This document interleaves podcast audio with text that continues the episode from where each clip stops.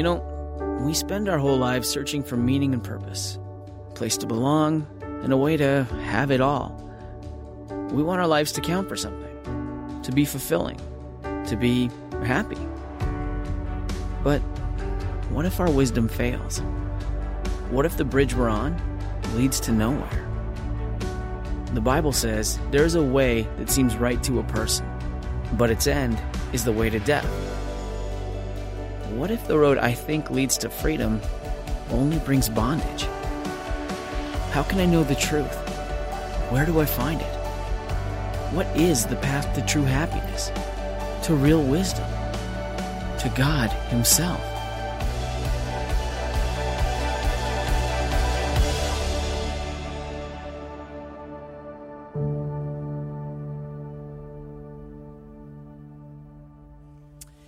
Some of the st- stories that uh, Jesus told leave you scratching your head. I mean, some of them make perfect sense the first time we hear them, but some of those stories we go, really?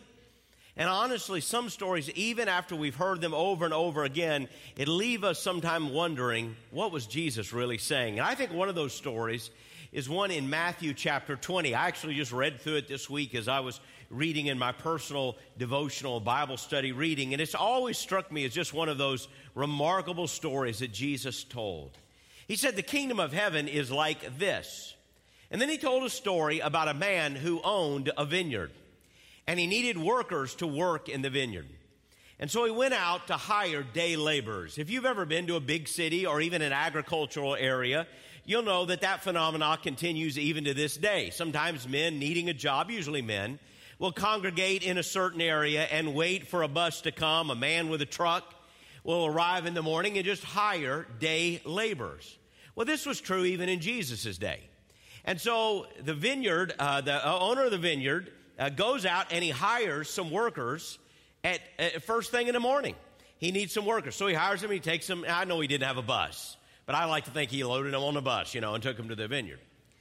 And then about midway through the day, he realized he needed more workers. And so he showed up, the Bible says, at noon. And there's still some guys who haven't been hired yet. And so it's the 12 o'clock bus, right? It's the 12 o'clock crew. He gets those guys and he takes them to the vineyard and they go to work. Interestingly enough, about three in the afternoon, he decides he needs some more. And so at three in the afternoon, he goes and he hires another shift of workers. And then finally, at five o'clock in the afternoon, now quitting time in this story is six o'clock. It's five o'clock in the evening, and the owner of the vineyard goes by where the day laborers were. And there's still a few guys hanging around. He says, Why did you guys not go to work somewhere? Said, Well, we couldn't get a job. No one hired us. He says, Come on.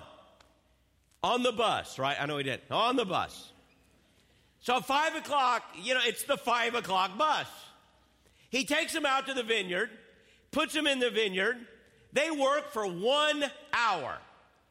The end of the day, they all line up to get paid. And the guys who got hired last are first in the line.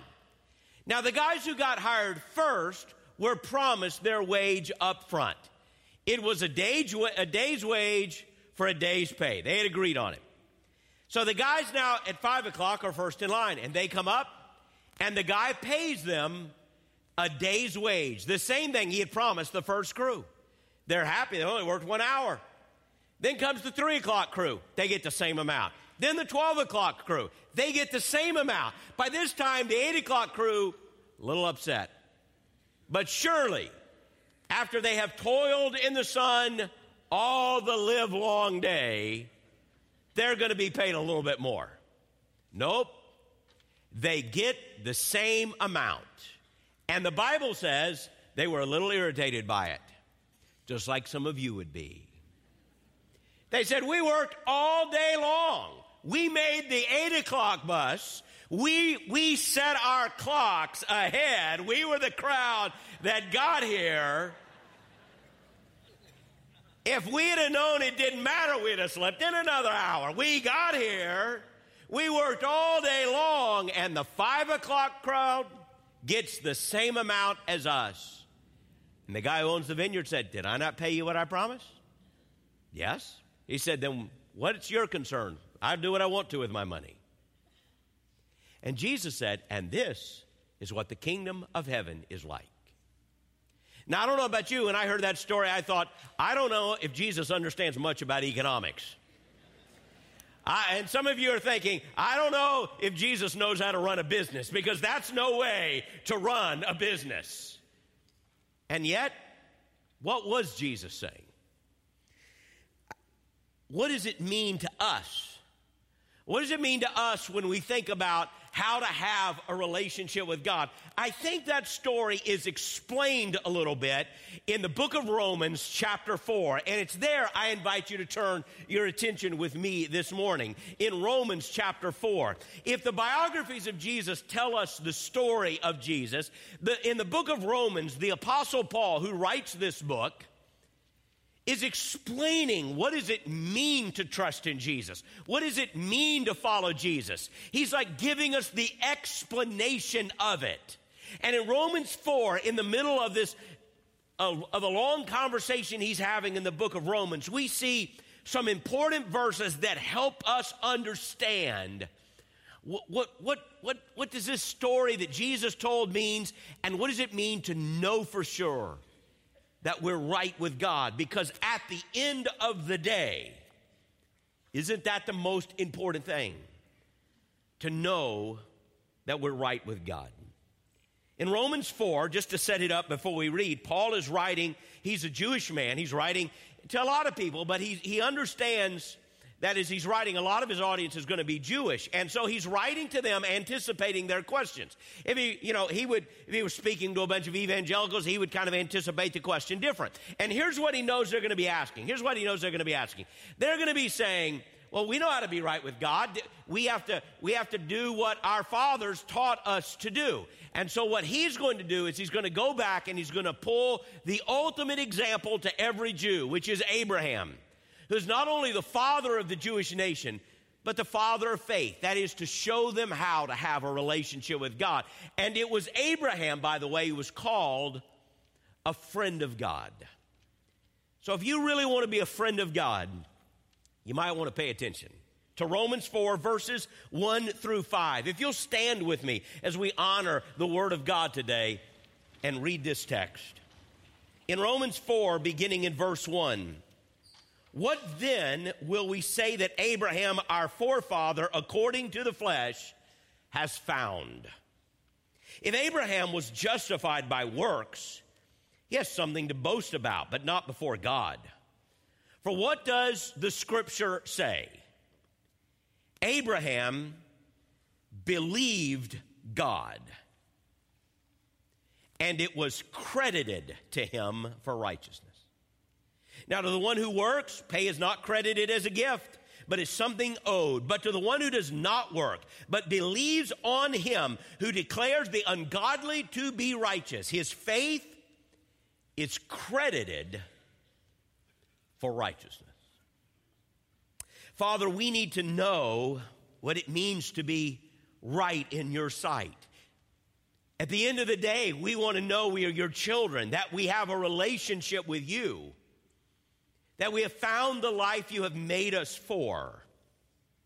So, Father, show us from this passage what it means, what Abraham himself discovered, what it means to be just, right in your sight, is our prayer in the name of Jesus. Amen. Amen. Work matters. Everyone in this room understands the importance and the value of work. If not, you should. Work is how countries are built. Work is how businesses are built. Work is how civilizations are built. We understand the value of work, and in its most elementary level, we understand the value of a day's wage for a day's work. Work matters and we measure it. Now, I know in education there's a lot of debate and controversy about testing and methods of testing, but here's the deal that every educator knows. At some point, you got to have a test. You just can't ask Johnny if he did his homework because Johnny lies, right? I mean, at some point, you have to give Johnny a test. You got to see if he did the work. Work matters because we value work in education. In fact, every one of your kids is going to get tested, aren't they? Multiple times. And going to the college that they may want or choose may ultimately fall down to how well they do on a particular test. We measure success and we value success. In athletics, we keep score, don't we? And oh, how we like to keep score. Why? Because we measure success. It matters. Work matters, and you don't win if you don't work. Every kid has heard every coach in the world say the only place success comes before work is in the dictionary. You've got to work if you want to win. You can build a business without work. If you run a business, if you're hiring people, who are you looking for? You're looking for the crowd that gets on the 8 o'clock bus, right? You want them to be there. If they're supposed to be there at 8 o'clock, you really want them there about 10 to 8, don't you? You're hoping their mom and daddy raise them. If you're on time, you're already late. That's what you want. That's why so many people hire folks out of the military. Why? You men and women are in the military. You, you didn't show up when you felt like it. You showed up when you were told to be there, and nobody was interested in excuses. You want people like that. And you want people to not only show up on time, but work, a full day's work. And you're happy to give them a full day's wage. Work builds businesses, work builds winners, work builds academics and uh, people who lead. Work is important, which is why when we come to thinking about God, we are all hardwired to understand the principle of work. What must we do to earn God's favor? What must we do to be a friend of God? And every human based religion is based on this principle of works. And it appeals to people because we're all hardwired for works. So you need to take these classes to work up the bridge, or you need to jump through these hoops or follow these religious rituals. You need to obey the rules. You need to practice morals. And if you do, then plank by plank and brick by brick, you can build a bridge through your work. A bridge that you hope will be enough. And you hope it will. You hope one day that when you stand before God, if there is a God, you will have done enough. And you can look back on your life and you will have done enough to compensate for the times you didn't do well. And you will have done enough, plank by plank, bridge by bridge, or plank by plank, brick by brick, to build a bridge that leads somewhere. But here is the message of Paul in the book of Romans. And here is the underlying truth of the gospel of Jesus Christ. The bridge you're building is a bridge to nowhere. It won't take you where you want to go. So Paul says, let me tell you about how Abraham got there. Because he knew every Jew would sit up in their chair when that became the example. He said, let me tell you about how Abraham became a friend of God and how you can too. Did you see what he said? Is your Bible open there? If Abraham, in verse 2, you know, he says in verse 1, let's see what Abraham, our forefather, has found. Let's just, what did he figure out? Because he evidently figured out this whole God deal, this relationship with God. So what did he find? Verse 2. If he was justified by works. So stop there. Let's make sure. I know many of you do. But the word justified there in verse 2, such a key word. He uses it over and over in the book of Romans, and it's so hard to understand the message if we're not crystal clear on what he means when he says justified. It is a legal term, like just, a legal term. To be rendered just, to be declared just, to be found just. It's not, you know, it's a legal term. It's like, hey, the, you know, somebody maybe has been accused and there's a trial and the evidence gets heard, the jury goes out and they deliberate the evidence, they come back and they render a verdict. Only in our case, the best you hope for, what you really hope for, is to be declared not guilty. Not guilty. That's, that's not justified. Justified goes beyond that.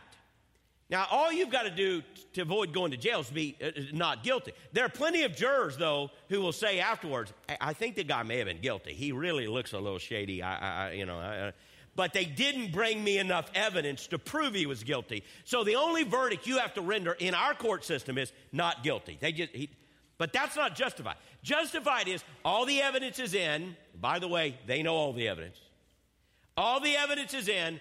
It's all considered. And at the end of the day, the person is innocent. The person is not just innocent, perfectly innocent. Just. When compared and contrasted with all the commands of a just and perfect God, this person stands before God just. Just as if they had done no wrong.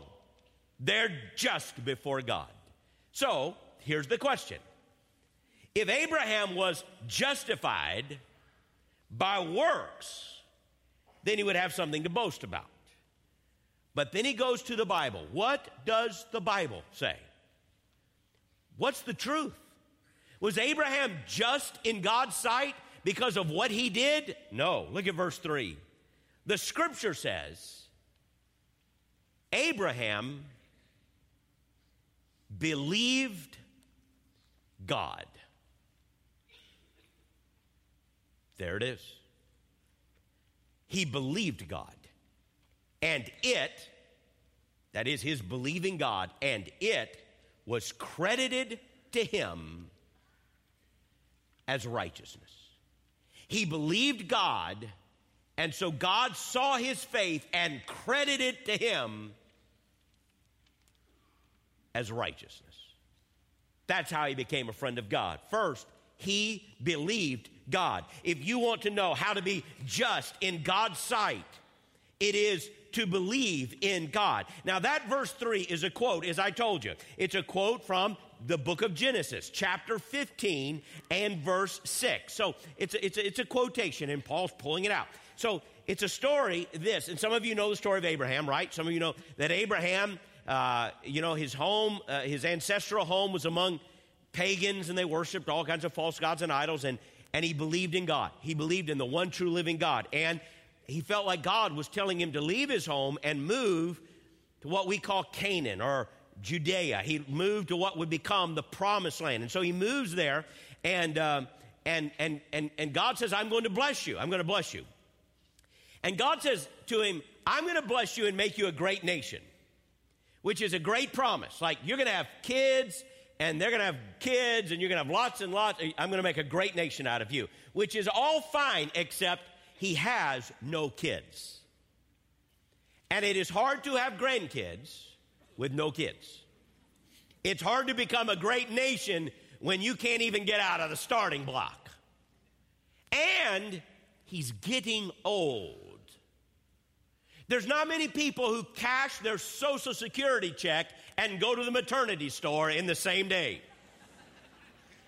Nobody takes it. Here's my social. Can I just sign it over to buy some maternity? No, that's not how it works. Abraham's getting old. His wife's getting old.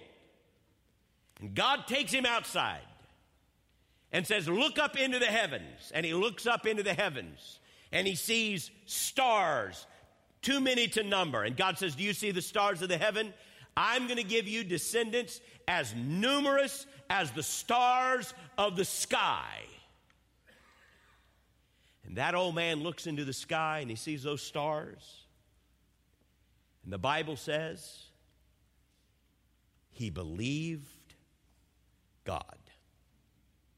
And in that moment, God credited to him as righteousness. He wasn't perfectly righteous. That's not what the Bible says. Study the story of Abraham, he messes up two or three times.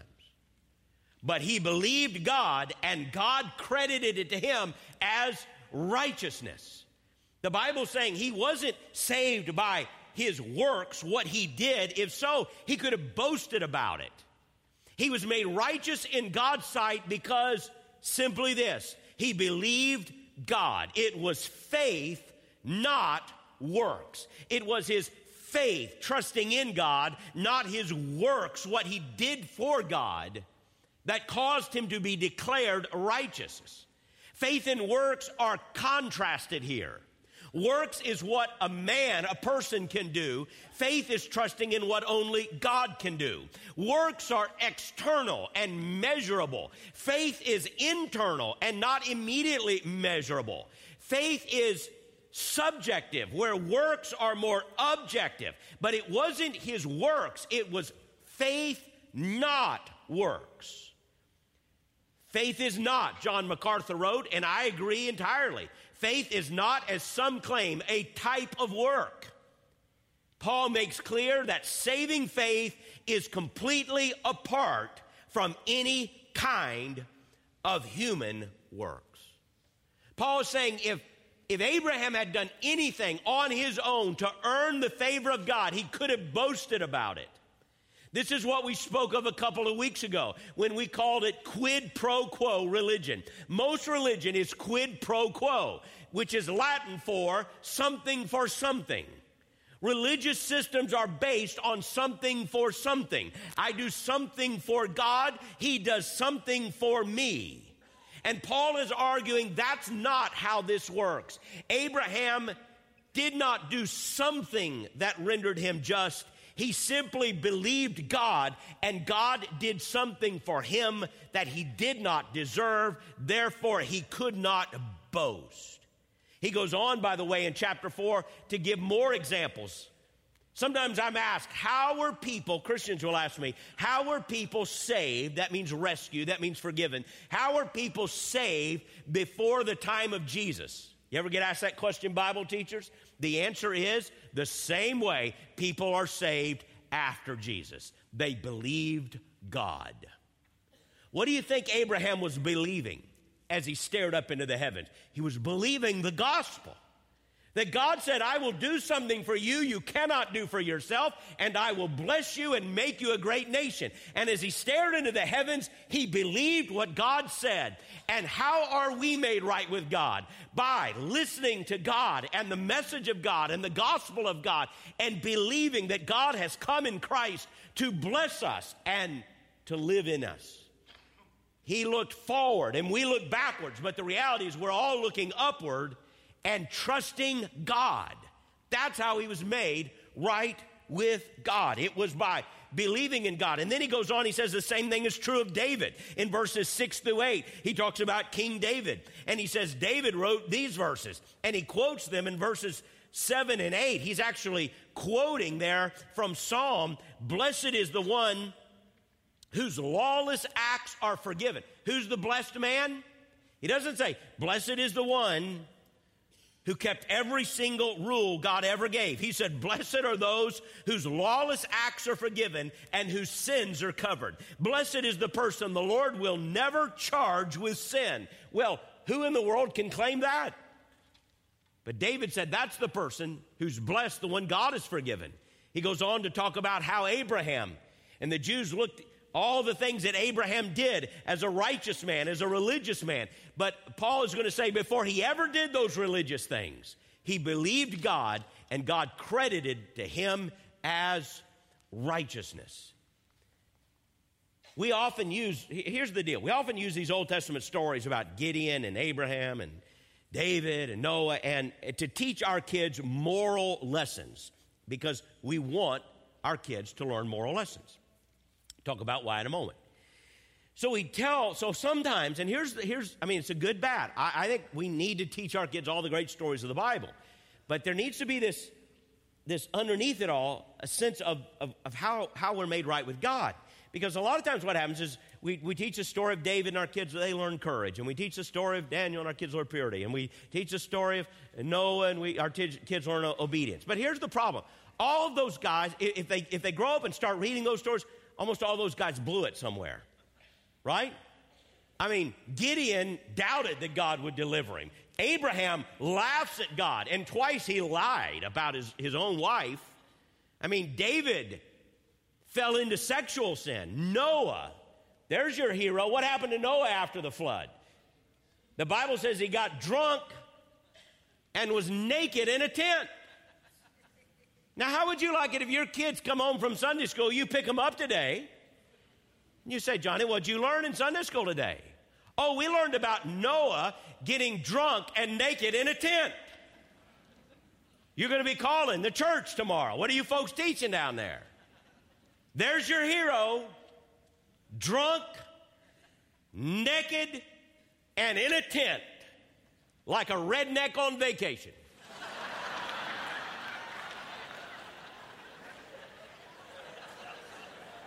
They, they, they all blew it somewhere.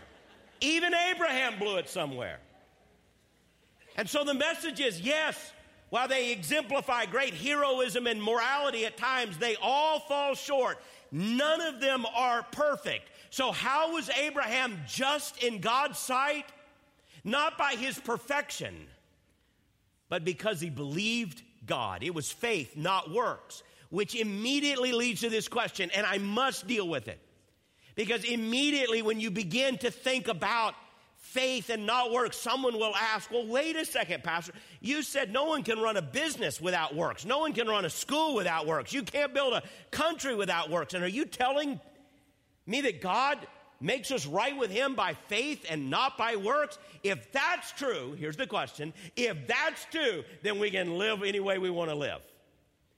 Which, if you ask that question, I know you're on the right track because it's the exact question Paul anticipates and answers. In chapter 6, he anticipates. That's exactly what you're going to say. And so in chapter 6, in verse 1, he switches gears and he says, So what should we say then? Should we continue in sin so that grace may multiply? In other words, okay, well, I'll just do whatever I want then. What does he say in verse 2? Absolutely not.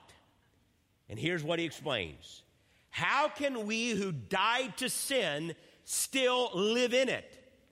Apparently, when Paul is talking about faith, it is the kind of faith, real faith, saving faith, that changes us, that transforms us, that causes us to be dead to an old way of life and alive to a new way of living. It's not faith, it's faith, not works, but it's faith that works. It's faith that works.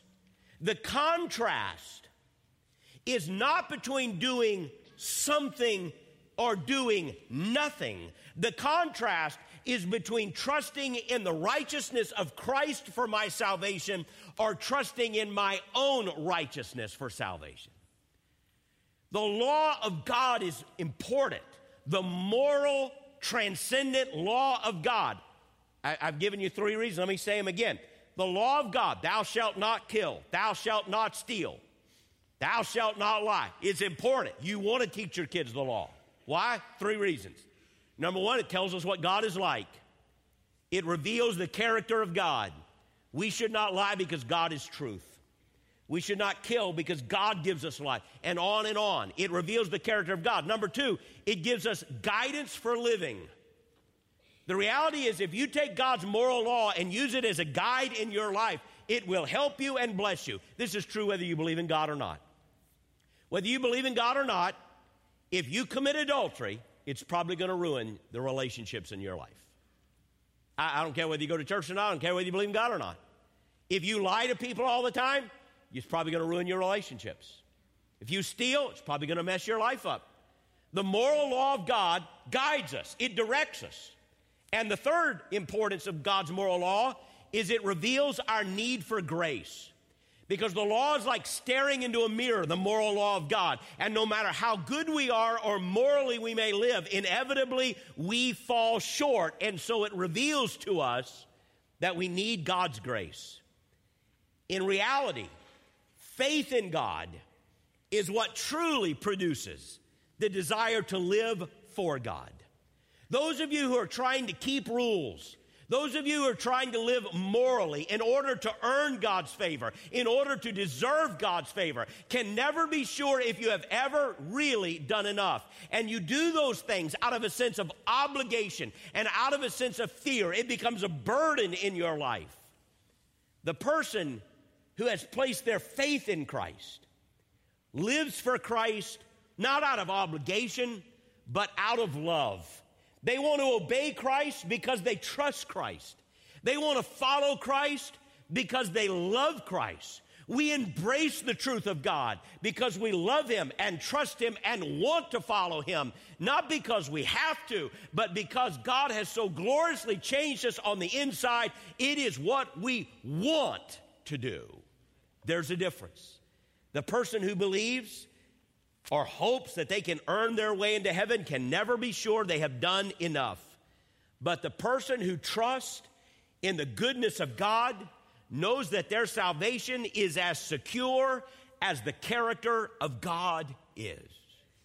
Abraham believed God. And that's what made him right with God. So, what was done for him? He was declared righteous. When he believed God, the Bible says it was credited to him as righteousness. In verse 5, it says, and in verse 4 and 5, he kind of shifts a little bit and reminds us of the story we started with. He says, if a guy works, then you expect to be paid. It's not credit. Nobody's doing you a favor. If you've worked a full day, you expect to be paid for that day. But he said, the one who does not work, but believes on him who declares, listen to this, who puts his faith in the one who declares the ungodly to be righteous. His faith is credited for righteousness. Abraham was declared to be righteous. God declared him right, even though he wasn't always righteous. And God will do the same for you. One scholar said when someone believes in the gospel of Jesus, God declares in advance of the verdict what that verdict is going to be. It's called justification. This state of being declared just before God. And here's the deal it's not a process. It's not one. Whenever I talk to somebody who says, Well, I hope I'm going to heaven, I'm trying to get to heaven. Well, if you're trying to get to heaven, you're going to try and try all of your life and never be sure if you've ever done enough. But that is not the gospel. The gospel is you look into the heavens as Abraham gazed at the star, we gaze at the star, the Lord Jesus Christ, and we believe God and thus it is done. We are declared just and right in God's sight. It's not a process, it's a position. Another scholar said justification is a declaration of God. It reveals a new status. It is the verdict of the judge, not the works of the accused. Martin Luther said, This is the mystery which is rich in divine grace to sinners, wherein by a wonderful exchange, our, listen, our sins are no longer ours, but Christ. And the righteousness of Christ is not Christ, but it is ours. It's an imperfect illustration, but it, it's the little boy going to the fair with his daddy. Well, it's Florida, so it's the strawberry festival, right? And they go, the dad pays the admission fee. They go to the midway, the dad plucks down $10 to throw three balls through a ring, to throw the hoops on the duck. And the dad, being the dad, puts the ball in the hole, puts the ring on the duck, and gets the big prize. And the dad gives it to the little boy who didn't pay the fee, who didn't throw the ball, who didn't have the ability. But the father procures it, the father gives it, and the son receives it. Someone said faith is the empty hand that receives the grace of God. And that is why we have peace with God. If you ever talk to somebody, and maybe you're just exploring this whole Jesus thing, and they say, Oh, I know I'm going to heaven, it may come across as arrogant at first. But it's not arrogance at all. In fact, it's the opposite of that. Because what they're saying is not, I know I'm going to heaven because I've been good enough. What they're saying is, I know I'm going to heaven because it's not my works that I'm depending on. I'm trusting in the work of Jesus. Justification is when God takes what Jesus earned and gives it to you, and He took what you earned and He put it on His Son who went to the cross. And when you trust in Him, as I said earlier, you can be as secure in that as, you, as, as long as you can trust the character of God. That's why when Paul gets to chapter 5 and verse 1, look at what he says there. In chapter 5, verse 1, he says, Therefore, see, he's explained all this in chapter 4, and he gets to 5. Therefore, since we have been, what's the word? Declared righteous by faith. Look at the next verse. We have peace with God through our Lord Jesus Christ. I don't have to spend my life worried or anxious, wondering. I have peace with God because I put my trust in Jesus. Which brings us back to the story we began with, doesn't it? The problem about the story, the 8 o'clock bus and the 12 o'clock bus and all that, is, is the reason you're offended in that story, the reason you don't like that is because you always, we always see ourselves as the 8 o'clock bunch, don't we? I mean, when you insert yourself in that case, it's like, okay, I, I would have gotten on the first bus. I would have put in the whole day. That's, we always see ourselves as that crowd. At least you would have made the 12 o'clock bus. Come on. You know who you are in that story? You know who you really are? You're the guy waiting at 5 o'clock because nobody picked you up staring at the dirt and kicking the rocks, while the sun starts sinking low in the sky and your belly growls with hunger. And you wonder how you're going to go back to your family and tell them you lost again. You didn't have the right connections, you couldn't get in the right place. At the last minute, the five o'clock bus comes. And the father opens the door and he says, Come on. I've got a place for you. And you get on the five o'clock bus. And when you get to the field, you get what Jesus earned. You get everything he earned. He was perfect, he was just, he was righteous. And God says, if you'll trust me, if you'll believe me and trust in Christ, Everything he earned, I will give to you. You want the five o'clock bus. Because on the back of that bus, there's a bumper sticker with one word, and it's the word grace. At the end of the day, when the sun is sinking in the sky, it isn't what you did for God that's going to matter. It's what God did for you. You missed the bus. And some of you here know you have. Because you know, no matter how good you've been and how hard you've tried, you know you've missed the bus a few times. But God is the Father who shows up at the end of the day and says, Jesus did for you what you could not do. And if you believe me, do you see this? Look at this. Look at this. If you believe me, then you will inherit the righteousness of Christ. You'll be declared righteous. You can work, work, work. It's a bridge to nowhere. But if you will trust in the grace of God given you in the Lord Jesus Christ, it will transform you, it will change you, and it will make you a friend of God as every head is bowed and every eye is closed, as we're praying this morning, you may be here today and you have never put your trust in Jesus. Not like that, not like what we spoke of. And even today, you can pray and do that. You might say a prayer in your heart that just puts your faith in Jesus. If you believe that He died for you, took your sins on the cross, and was buried and rose again from the dead, Today, your prayer might be something like this Dear God, I believe. I believe. I believe you died in my place. And as best I know how, I ask you to forgive me of my sins. And if you would give me the gift of your righteousness, Lord, by faith, I want to receive it today. Please forgive me. And please come to live within my heart. when this service is over, we're going to sing a final song of worship. And I pray that you'll sing it as a song. We'll, we'll sing it as we respond to God. He's spoken to us. Should we not speak back to Him? But when that song is over and the crowd begins to leave in a few moments, our pastors will be here at the front. If today you want to talk to somebody about that decision you made, what it means to trust Christ and follow Him, our pastors will be here at the end of the service to pray with you and to trust, help you know what it means to trust in the Lord God.